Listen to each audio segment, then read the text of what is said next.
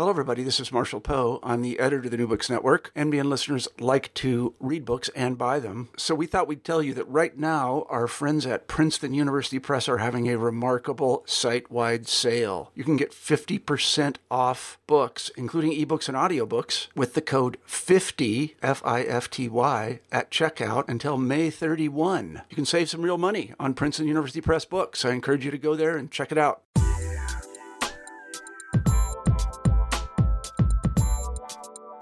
Hello, listeners, and welcome back to New Books and Science, Technology, and Society, a podcast for the New Books Network. I'm your host, Chad Vlasic. Today, we'll be talking to Nicholas Bauch about his book, A Geography of Digestion Biotechnology in the Kellogg Cereal Enterprise. This book touches upon a history of the Battle Creek Sanitarium and John Kellogg, specifically Kellogg's connection with the digestive system to material processes and assemblages, such as uh, the urban sewer infrastructure, agricultural production, and the food production within the sanitarium itself. So, give me. Let's go ahead and um, welcome Nick to our show. Welcome, Nicholas. Hello. Thanks for having me, Chad. Great. So, I was wondering if we could begin by uh, you just telling us a bit about yourself. Yeah, sure. Um, well, my my professional background is in uh, geography. Um, I'm um, discovered geography um, in my undergraduate days at the University of Wisconsin in Madison, um, and um, ended up majoring in geography. And in some ways, kind of never looked back. I took a, a break from from school and academia for a while, but then um, returned to get a master's degree um, in geography. At which point I got in, which, which was uh, marked the beginning of my interest in um, food studies. Um, at that time, I was really interested in uh, the the some of the legal naming of foods, and particularly in the European Union, where they have these geographical place indicators. Um, so I got really interested in some of the legal history of that um, uh, geographical naming of foods. Uh, and then uh, for my, my um, um, graduate school, school, for my PhD, um, I went to UCLA, which has a, which at the time at least had a, a, a, weight, a heavily weighted humanistic and cultural and historical geography department um, which is what I was interested in doing. I was um, I've always kind of been drawn to um, historical geography and and um, cultural geographic uh, theory as it applies to space and environment and landscape. So uh, at UCLA, I continued that interest in um, food studies, but got um, sort of came across this what I conceived of as um, sort of a gap in the way people were talking about um, food geography, and both in terms of um, production, which which which it was um, um, really heavily influenced by like political economy discussions and um, and political ecology, like how how landscapes are made by economies and food growing landscapes. Um, but then also within consumption, food consumption studies, um, uh, uh, we're really focused on uh, sort of cultural attributes of um, um, why and how people eat what they do in certain places. And in, in, in neither of those conversations uh, were people explicitly talking about um, digestion or the process of digestion. And I thought, well, that's interesting. Now, um, maybe there's something I could say about uh, digestion and, and uh, as a as a fundamental part of eating, um, uh, and how that relates to kind of a food studies or a food geography discussion.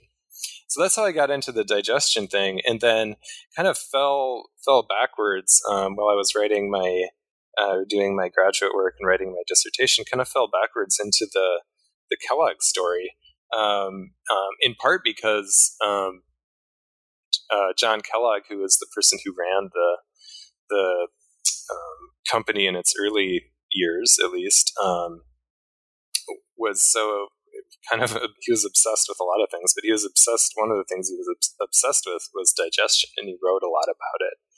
So it was a good way to start really thinking about like um, how does digestion work for this person in this time, or how did he think of it? Um, how did he incorporate it into his medical practice, and then eventually into his um, food production regime? Um, and and sort of the the geographical twist uh, then is um, um, how do you situate that um, you know time con- contextual story uh, into place? What's what is the what is the place of where this was happening, which is Battle Creek, Michigan, um, and the the kind of Upper Midwest and Michigan landscapes? How did how did those play into the way Kellogg was able to practice his um, health philosophy of kind of digestive reductionism, um, and how did it make the growth of this um, type of eating, um, eating cereal in particular, breakfast cereal that that is now um, ubiquitous in many parts of the world. Um, so that's a that's um, a little bit of my background as it relates to this project. Um, um, I can uh, tell you more about my background if you want. I'll let you um, kind of chip in though, Chad. yeah. So um, I, th- I, think we could just go ahead and uh, and move into the book itself, if that's all right with you. So why don't we why don't we start actually with talking about uh, John Kellogg's background here because um, the first chapter uh, on the Battle Creek Sanitarium deals a lot with his his family and, and religious background and into his uh, medical training and eventually um, heading the sanitarium. So, could you tell us a bit about about his trajectory there? Yeah, definitely. Um, so it's it's important for readers to know that um, as as a case study, the book is um, centered on the, the character of um, John Kellogg, who is um, one of two brothers, um, the Kellogg brothers, who kind of ran this cereal business for its first 50 years, basically. They started, uh, well, so John, John Kellogg um, was a doctor, and he uh, grew up in Michigan and became a doctor. And um, as he was becoming a doctor, this this path toward medicine, uh, this would have been the 1870s when he was doing this. So quite early in terms of like formal um, medical schools, um, um and in terms of the uh, uh, sort of increasing access to uh, things like bacteriology and um, scientific discourse within in medicine. He was kind of in the, the the, the earlier edges of that in medical schools. Um, and he the whole time he was doing this, it was kind of it was wedded with this relationship he had with the Seventh Day Adventist Church, which had um, just itself come into being uh, in the 1860s as um, a new um, Protestant denomination uh, that was based on millennialism. So, in other words, a, a impending end of the universe uh, was was coming soon, and there was this um, theology of um, preparing oneself and one's body for that impending um, end of the world. Uh, so that's kind of that's where he came from in terms of um, like kind of his intellectual milieu and um, essentially what happened and what I talk about in this chapter is how that um, that science uh, that science background kind of um, was played out in the in the context of his religious upbringing and his religious benefactors really importantly so the Battle Creek Sanitarium, this the place of um, health that I talk a lot about in this in this book, um, was started and funded and founded by this new religious organization, the Seventh Day Adventist Church.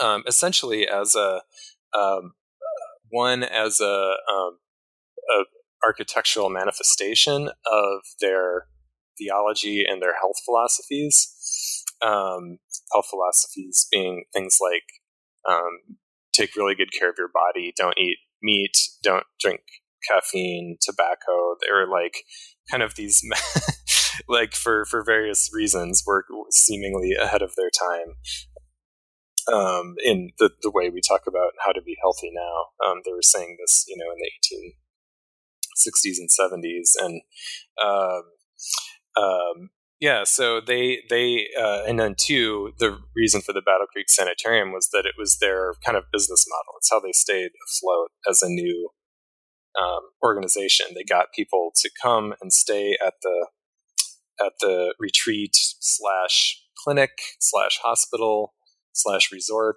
um, in this kind of idyllic um, woodsy Michigan setting.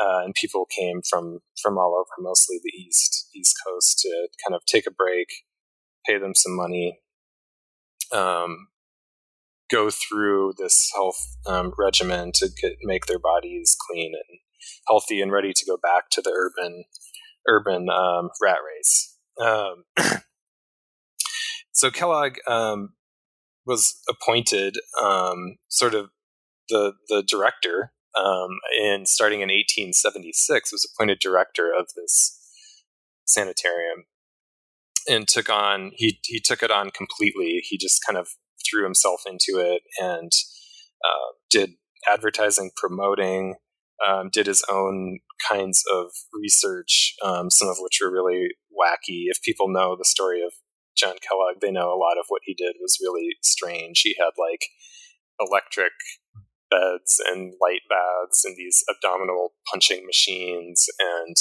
uh, all these these things that we kind of look at now and say that that's like I don't know if I need to do that to to be to like have a healthy body. Um, um, yeah, that, that, you mentioned like uh, in the book too, uh, the Road to Wellville, um, the movie, and uh, that's that's how I am familiar with this story at all. I used used to watch that. I don't know why my parents let me, but they I would just watch that movie kind of over and over again. Absolutely, yeah. So I like, and it was interesting in in reading that book and watching the movie again for this when I was doing the research for this book. Um, it was interesting to know like that you know it's it's this like you know imagined fiction but definitely based in lot, some reality like they're they're going to take their creative license with making that that story um, uh, but a lot of the things that we that we find absurd were in fact definitely documentable things that that Kellogg uh, did um, like the kind of yeah, the machines in particular. Yeah, yeah, and they they have them. Um, it's interesting. They have them on display at the Battle Creek um, Heritage Center. Um, you can go look at these. They're very mechanical. They're very, they're you know they're trying to be very cutting edge. A lot of them are like electricity based, um, which then was of course a really big deal. Um, so you know they're trying to like it's this kind of new gadget Gazmo like for better health thing um, that was going on um, yeah, so there, there, there's some of that. Um, there's a lot of, um, um, um, um, what's, I guess, what's the word? Like conservative, I guess we would say, like health advice, like very conservative sexual health advice. Um, uh, striking even by today's by today's standards. Um, um, but but one of the things that that Kellogg was persistent about throughout his published career, at least, um, the, the, the things that he wrote about consistently was this concern with digestion. Um, and so I'm kind of in that first chapter to get to kind of get back to your question. That's um, that's what I'm trying to do is set this up as like who's this character who had such an influence? Where did where did he a little bit of where did he come from? What were his intellectual um, precedents, who were the people he was surrounding himself with. So in, in the first chapter, you'll see um, like some of the debates that went on uh, between the spiritual leaders of the church and appointing a director of their uh, their you know their sanitarium wellness center place. Um, uh, and there's so there's like these some conflicts that ensued about how that should be operated. Um, and Kellogg kind of found himself uh, at the in the, um, the, the diplomatic center of enough of those convers- conversations that he kind of emerged as the person uh, who, who, to whom they granted the the keys to the place, and he kept them until his death in the uh, 1930s, I think. Um, uh, he was, or he was director until the 1930s at least. Um, uh, so yeah, that's a little bit of the the background for the first chapter. I think key there is probably, or an, an, another key there, I should say, is um, um, I get I get um, I, I, get really interested in um, the geographical notion of place and as it applies to um, uh, the the sanitarium and its grounds um, themselves. So,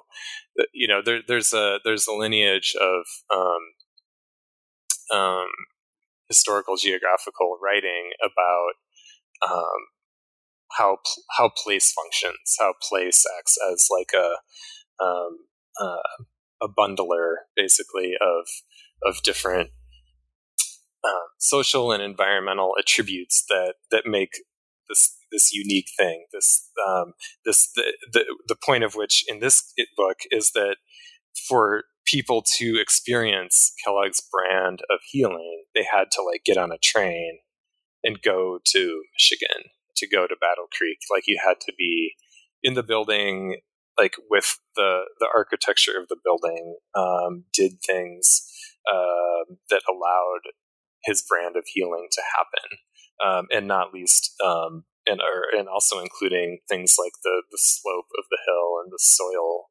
around. Um, at least this is how they talked about it, right? Um, um, so they, they were very in, in, into that notion of, of, selling the place as much as they were selling an idea, which I think is really interesting um, from a um, you know from an introductory first chapter sort of hey this is like an interesting geographical story here's why and and so who are they who are they trying to to get out there? Could you talk a little bit about the the, the people that uh, trekked out there to the sanitarium? Yeah, so these were um, middle upper class. Um, again, mostly people coming from the East Coast um, urban areas, uh, but also a large group of you know a large constituency would have been from Chicago, um, and it, it, really was it was the it, was an um, white middle upper class, um, mostly moneyed, um, oftentimes um, famous. Um, they had um,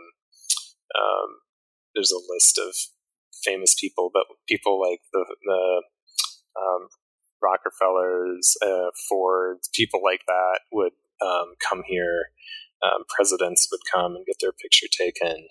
Um, or stay for a couple nights. Um, um, and um, so it was this kind of elitist, prestige thing to do. Like I can take a week off, I can go to Battle Creek um, and stay, be diagnosed by this um, person who seem who who claims to have um, insights on how uh, the body functions in certain ways that are going to make me feel more energized or more um, capable of doing um, my work better. Um, and it's just it's just interesting. Even just saying that, it's interesting to put in the in in, in the context of how we talk about um, our relationship to like a capitalist economy today, where you know it's like there's all kinds of programs like that. You know, I'm thinking like Esalen in Northern California, for example. It's like this like super special retreat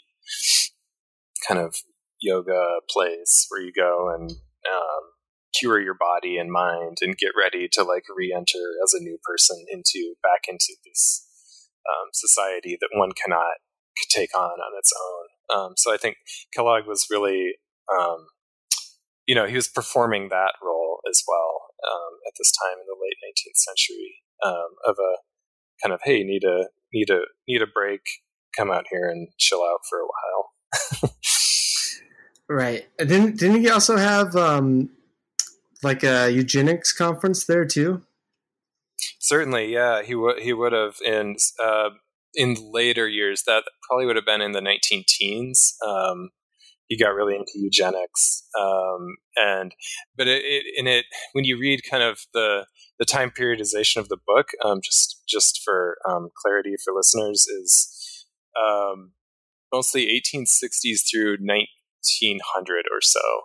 Um, and but when you read this, because the idea of the book is that it's kind of the backstory of the emergence of the corporation.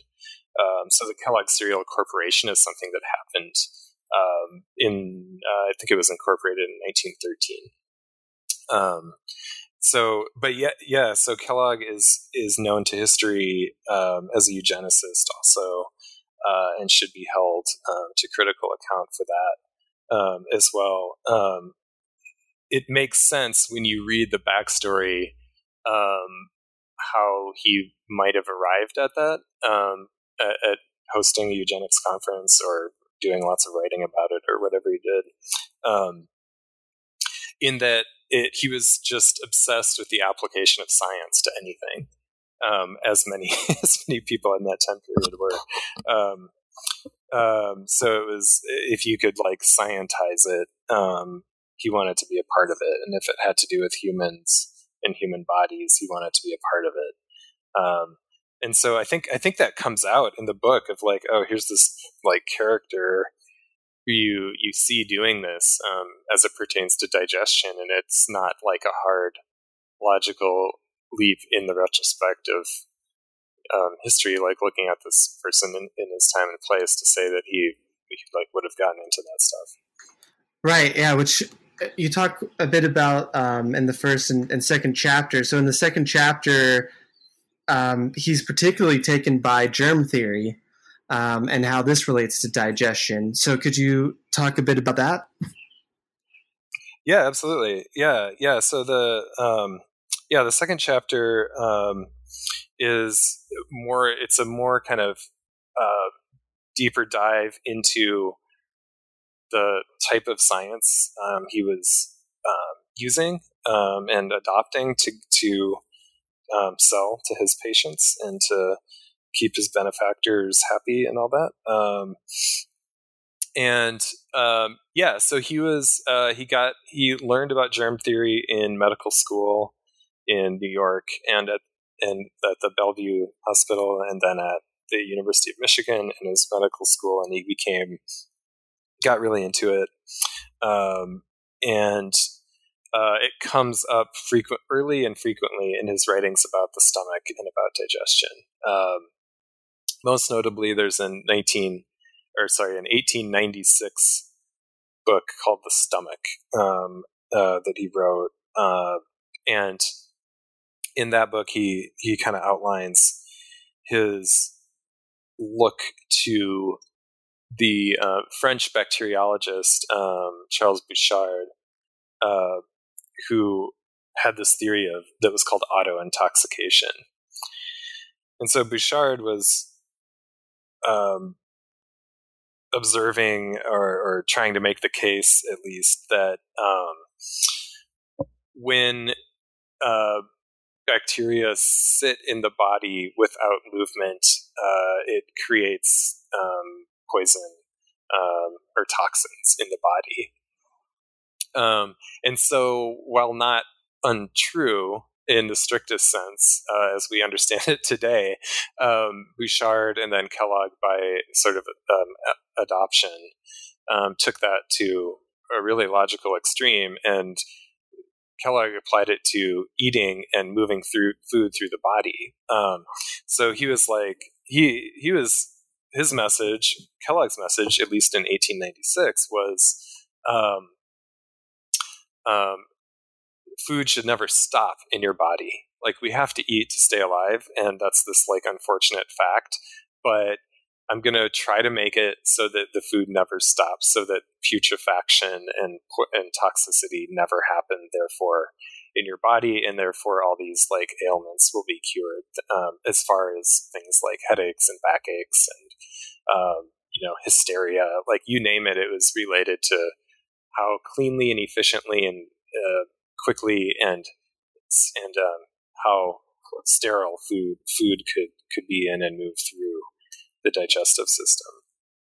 Um, yeah, so it's really that that Bouchard auto intoxication thing that kicked off um, what the, it set it set a program for Kellogg. It set it set a like um, fifteen to twenty year like plan of action for him, where he was he was um, trying to um, it, figure out the the exact right foods that would move the best through the body.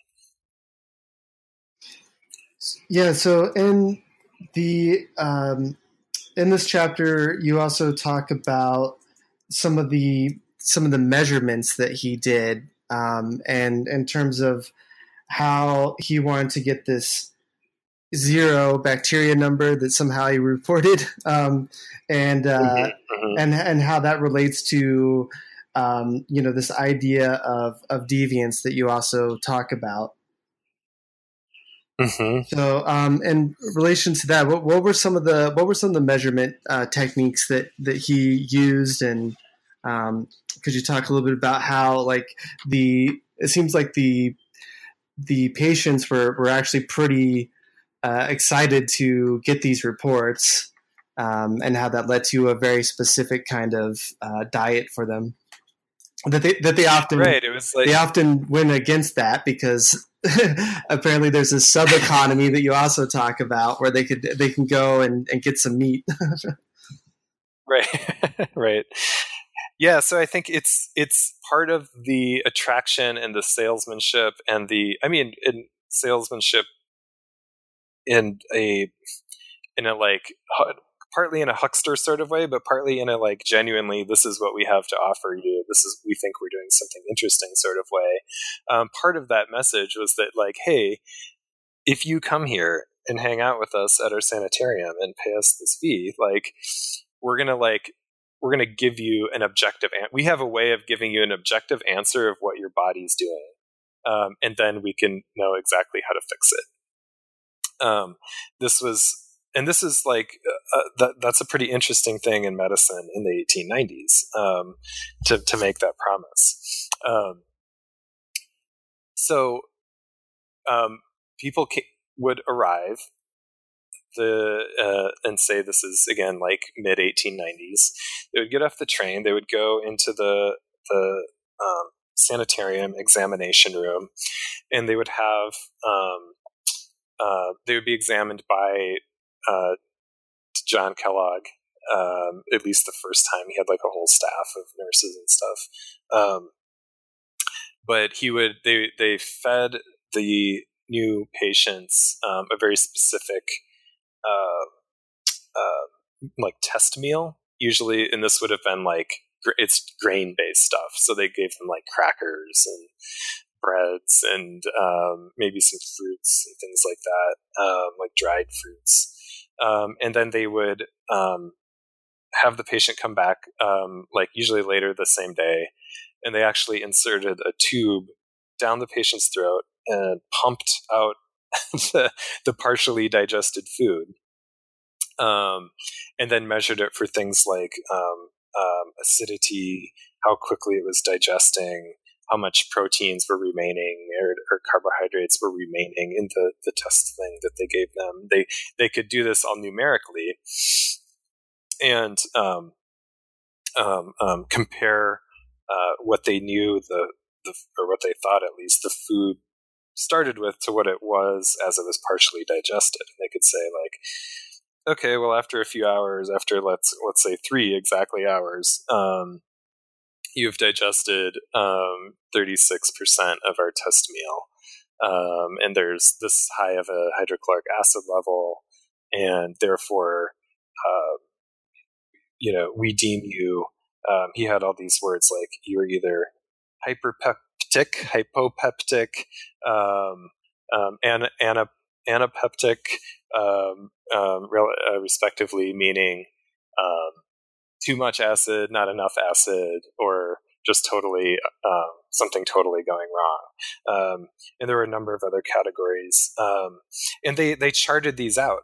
Um, they they they would they had things they had limits like um, okay between five and eight percent is um, hypopeptic between uh, 62 and 68 percent uh, or this level of um, whatever they're measuring measuring for um, is um, is this sort of um, problem.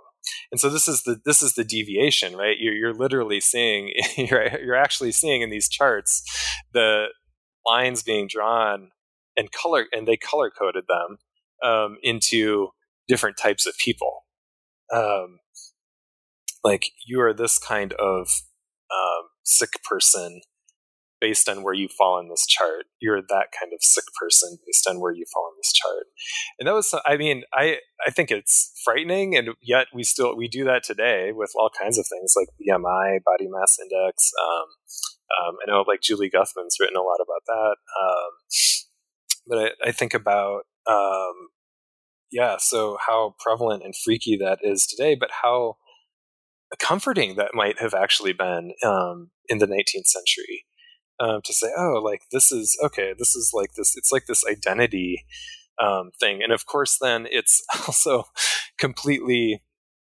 Um, uh, it's it's it's creating these bodies, right? It's creating this um,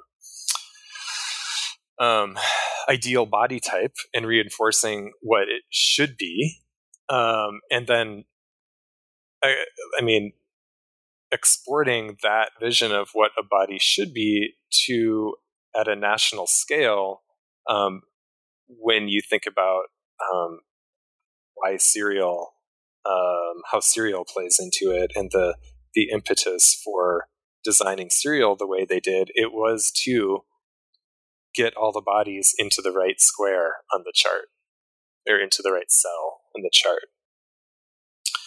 Um, so yeah, so people would then they they would take the results of this test meal and pump their stomach with this tube and take it to the lab, do the measurements, and then and then prescribe as if it was like a medicine. They would prescribe um, what people should eat for the remainder of their stay at the sanitarium. Um, and it again usually it was very grain based, nuts, fruits, things like that, vegetables, uh, in varying doses and quantities, and uh, and people would inevitably, you know, get sick of eating all this like boring, bland food. And there were all these kind of um, incognito places in town that would serve steaks and cigars and things like that. like, so it's it's kind of a funny side story that there was this like sub economy of not gross food. yeah. Uh, yeah, so thinking about the the cereal in particular, uh, of course, the third chapter is uh, is about this sort of uh, serendipitous events that led to not one but at least two contradictory stories about the um, invention. Um, so I was wondering if you could talk a bit about how you know the, the cereal was invented, how um, these different stories came about. Mm-hmm. Yeah, definitely. Um, so there's, I guess, um, I think when you say stories, uh, correct me if I'm wrong, but I'm sort of interpreting that as that there was um, there was kind of a conflict in the creation story, uh, right, between and, William and John. Right, exactly. Yeah. So these these two um, Kellogg brothers, who again, who kind of ran the company um, for its first 50 years. Um, they, I mean, they didn't have a great relationship. Um, for people who know some of the story, will will already know that fact. Um, and it, uh, so a lot of the co- sort of different storytelling around the invention of flaked cereal um, ended up having to do a lot with um, intellectual property, um, like who who got who had the rights to this um, product that was all of a sudden by the 1920s and 30s um, being exported all over the world um, and, uh, sold as it's an extremely popular mass mar- mass produced mass marketed um, food product. Um, so a lot of the again the the kind of secondary histories or the storytellings of what happened, um, and even going back to the the primary documents like the court case testimonies and things like that, they're just kind of riddled in uncertainty um, of exactly what happened. But I, so I, in the in the book, I try to kind of um, triangulate between secondary histories and the the some of the primary documents, and um, it's not the most important thing in, for this book on how it actually happened. Um, so I just try to do my best to, give kind of the the important details of the story. And the important details of the story are that um, at one point, um, um, it, it, it's a story of John Kellogg trying to figure out which how to make food, how to engineer foods, um, quite literally, how to um, design and engineer foods so that they could do his, uh, so that they could not get trapped in this auto intoxication thing, um, so that they could move through the body really quickly. And he was just having a hard time um, uh, doing that without um, the stomach um, creating what he thought was like too much um, acid or too much bile or too much um, uh, or leaving too much um, sugars as byproduct that would go into the bloodstream. Like he didn't want any of that stuff really. Um, so uh, he uh, through his way of doing these tests, he he um, was tr- experimenting with different ways of baking breads and grains, and um, a lot of that story kind of stems from the backstory of granola, which is a whole other thing that I talk about um, a little bit in the book. Um, but eventually, they leave out this like um, sheet of mashed wheat, um, and uh, it dries out, it, uh, and they um, send it. They they bake it and then crack it, and it turns into what to us would look something like cornflakes. Um, they were made with wheat, importantly enough, at the time. Um, but they, but but it's this um, process of you, you, take you take wheat, you mix it with water, you make this doughy kind of thing, um, and you flatten it out through um, kind of like again what we might think of as like pasta rollers um, that they uh, appropriated from another um, kitchen use that they were using them for. And now, off the top of my head, I can't remember what that was. Um, but they they they essentially took these um, steel rollers, like two foot long steel rollers, and rolled this mush through them to create the um, thinness, this thin layer that could be dried out and then kind of cracked, like with a hammer, after baking it again into flakes. And there was something about like the the um, the property of the flake itself that performed the way that Kellogg wanted it to in his chemical lab analyses. Um, it left the right amount of sugar. It um, it tended to um, help people not make as much stomach acid when they digested. Um, and so he thought this is great for him. It was this, it was the miracle food, right? It was the thing he was looking for. It put everyone in the right cell in his chart, um, uh, and um, um, or it put enough people, um, or it was, or at the very least, it was a, it was a thing that he could um, talk about and sell. Um, so that that's the controversy. The the, contro- the different stories are basically like, well, who left out the wheat? Who put it through the rollers? Who who mashed it? Who broke the chunks off with a hammer? Uh, and so for me, I, I don't really care about that for for this book, um, but I do want to represent it um, as accurately as possible, and in part because it's just it's also important to the uh, cultural history of the Seventh Day Adventist uh, church. So, uh, you know, I want to at least do respect to that. Um, yeah. Yeah, and then in this chapter, you also talk about the role of John's wife Ella, specifically in the kitchen, and and you also make this um, connection here between you know place and making of cuisine, you know cuisine versus kitchen, um, some of these important differences. So so could you talk a little bit about uh, Ella's role and, and uh, as well as like the role of the kitchen um, in, in terms of Kellogg's sanitarium and, and science? Yeah, absolutely. Um, so they ran they ran an experiment kitchen, um, which is where a lot of this, including the cornflakes story that I just told, which is where a lot of that happened. Um, and um, not uh, at at some point in it was I want to say 1893. Um, his John Kellogg's wife Ella uh, became the director of that experiment kitchen.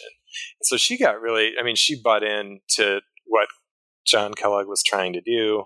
She was a huge supporter, and um, but she kind of took a took her own way too um, with the running of the kitchen itself.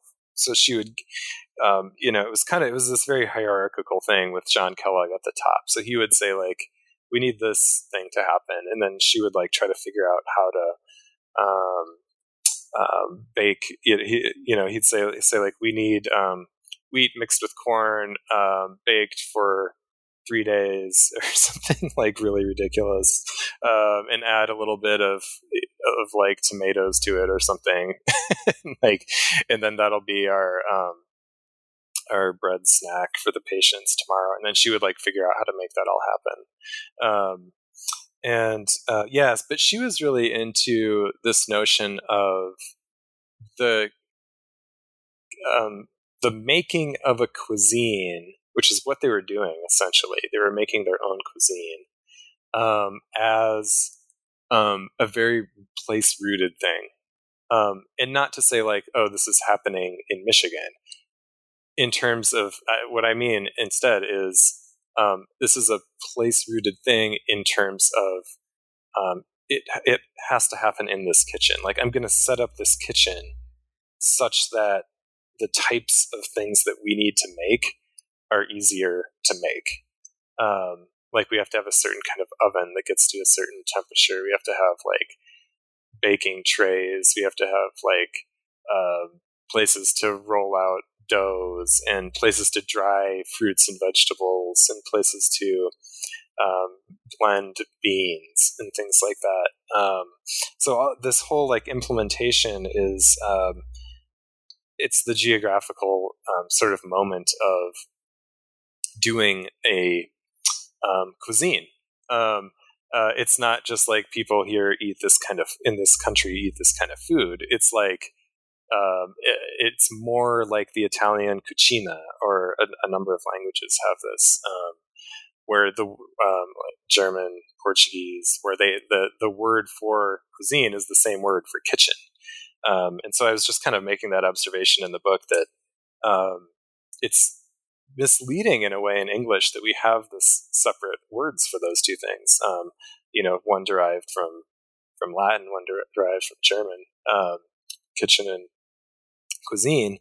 Um, it, it's interesting that we make that distinction so predominantly in English because it kind of hides um, the fact that you need the geographical place-based kitchen component in order to realize the cuisine. Absolutely. So, so the kitchen and and the tools within it are part of this extended digestive system uh, landscape, as as you put it. So, um, thinking about that, another another sort of system or or um, object here was the development of the uh, sewer systems, uh, which Kellogg played some role in.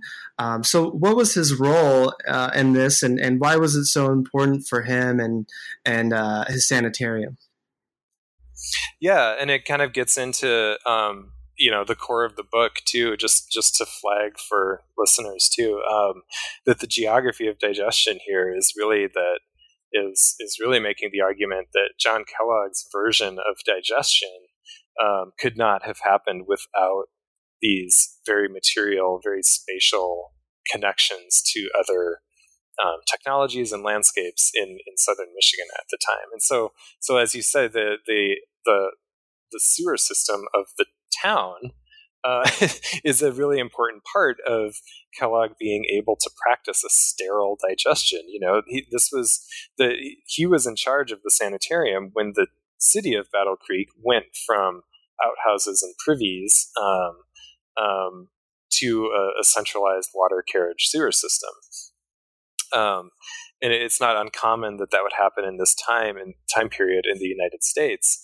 Um, but what is really striking is that um, while he was um, sort of refiguring what he called the modern stomach at his sanitarium, he was also, for a decade, served on the board of the Michigan State Board of Health um, as a, a, a, member and got really involved in the um, design and implementation of uh, the sewer system in towns throughout Michigan. Uh, including, of course, in Battle Creek.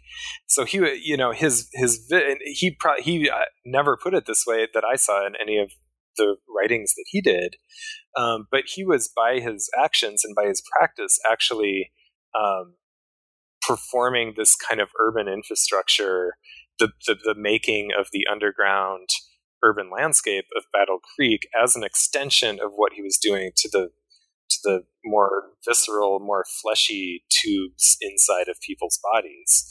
Um, they were he he was kind of connecting those two tube systems in a way, if you want to think about it like really graphically or visually.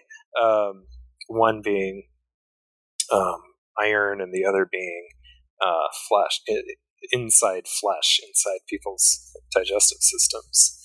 Uh, and again, that was it, it, all made sense to him, and, and it, there there is a logic to it um, when you get into his his rationale, at least. Um, uh, that it, it's like, well, if if we want to stop, um, if we want to stop stagnation, in other words, if you want food to keep moving through the body, then we should also stop stagnation um, in uh, like the human waste um, privies and outhouses. Um, that should have a flow to it as well. And indeed, um, it, it's like it's it's interesting and fun to kind of imagine like okay, so he was actually connecting.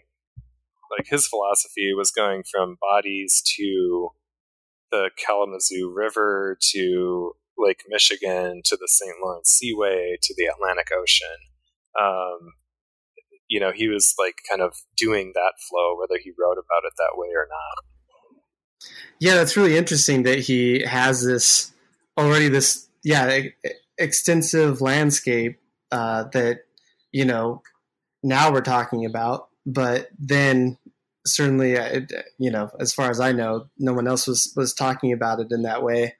Um, so the other part of it too being the um, nearby agriculture that he also had a, a role in um, that that affected the sanitarium and, and this landscape of, uh, of digestion. So, what, what was so important about um, the changes to to agriculture at this time, and, and how did it relate to Kellogg? Yeah, so yeah, and this is you're pointing toward kind of the fifth and and last main chapter of the book. Um, um, uh, which yes is about the agricultural um, hinterlands in southern Michigan that that supplied the um, what became to be the mass amounts of um, wheat and then eventually corn um, that that supplied all of their health food products, not least uh, cereal, of course.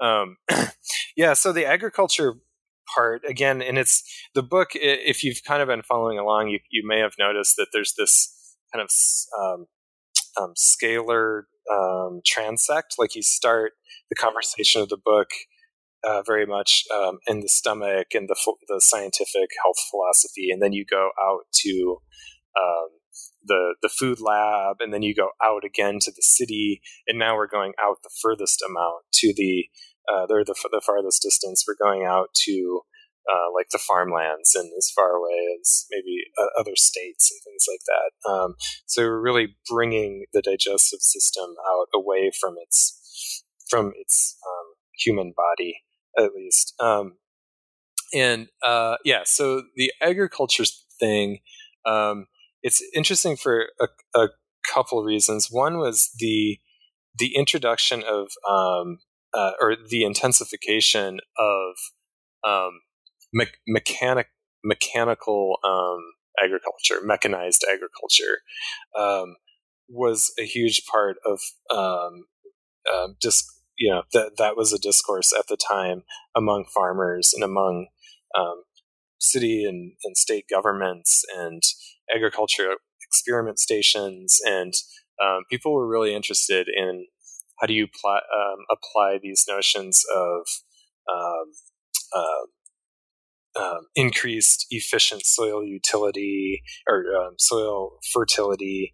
Um, how do you you know get the most out of your soils? How do you how can you manage more and more acres? And it all taps into the the, the globalizing it's part of the conversation of the globalizing economy of agriculture where um, you were you know you were on this um, what uh, a, a, scholar named Michael Goodman called the technological um, uh, treadmill and talked about that in terms of agriculture where you just have to keep um, applying more and more inputs to fields um, to make them grow more and more um, in this case wheat and corn.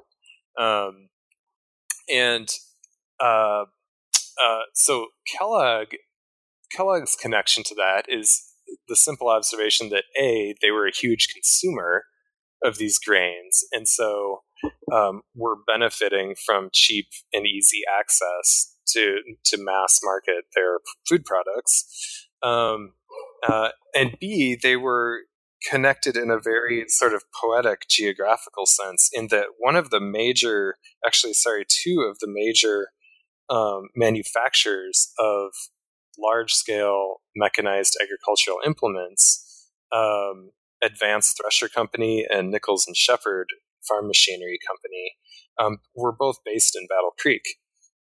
So down the road from, from the health sanitarium, you had the, the the wrought iron factories that were pumping out thousands of threshers and, and combines and um, harvesting machines that were exported all over the country, really, but mostly the Midwest, but all over the country, um, um, so that um, farmers could um, kind of um, take part in their or participate in this what, what, we now now know as the death of the family farm and the rise of industrial agriculture.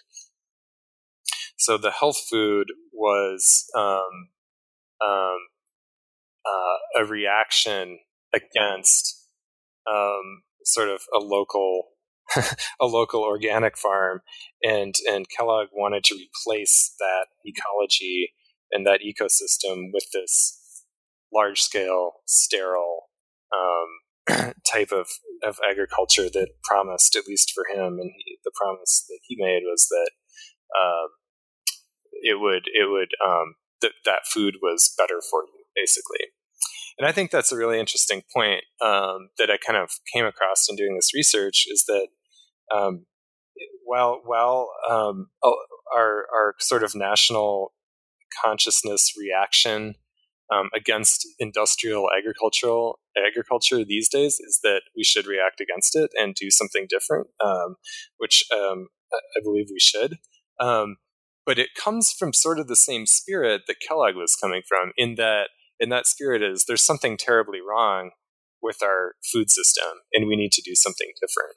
You know, Kellogg was saying that and he did went towards industrial agriculture. We're saying that now, going against industrial agriculture. So it's just like a neat, it's a neat his, kind of historical reminder to just be careful of like um, um, um, the the precedent for your your kind of rationale or, or the way you're um, thinking about um, food systems. Yeah, in the in the epilogue, you you say something along the lines of biodiversity of the gut is a political move. So I was wondering if you could speak on that and, and really just how, you know, besides what you just spoke about, um, how this story relates to today's ideas around around health and and um, food production and things like this. Yeah, I mean, yeah. So the the politics of the book, and I, I tend just my style and my personality is that I'm I'm um, I'm not heavy handed with the politics, but there but there is a strong politics to the book, really, which is that um, that um, we should not think of human health as something confined to the body inside the skin as we know it. Human health is um, always inextric- and inextricably entwined with the landscapes that surround us that we look at. And we can use those landscapes, in fact, to read the health of human bodies. And that's what I'm trying to do really in this book is um, give a little like methodological um, practice for how we could might actually do that. Well, how do you read into someone's body by looking at a landscape? Uh, and that's really even though the Kellogg story is the case study, the sort of methodological practice move is to do exactly that. And to me, that's that's the political move too. Is that um, like, hey, let's pay attention when we have conversations about public health and um, or individual health, like people like with cancer. Like, let's talk about let's talk about on a on a large scale uh, or over a population scale at, le- at least. Let's talk about the landscapes where people live first. Um, um, or in addition to the like individual cancerous body because they're they're un, they have to be tied together. Well, Nicholas, we've taken up a lot of your time, so I just wanted to wrap up with our traditional last question here. Um, what, what, project are you working on now? What's next for you? Yeah, great question. Um, so after um, I wrote this book, um, I actually did a whole a whole um, other project that was very different. Um, that was based um, in the American Desert Southwest. It's a it's a project about the um, visual history of the Grand Canyon, actually in Arizona. and um, that project is also finished. It's called Enchanting the Desert. Um, but my what I'm working on now is is related very much to that Southwest desert um, theme. I'm doing some work with some historical documents uh, in the Mojave Desert in uh, Southern California, bet- uh, the desert between Los Angeles and Las Vegas. Um, That's where I'm oh, from. No way. Great. yeah. yeah.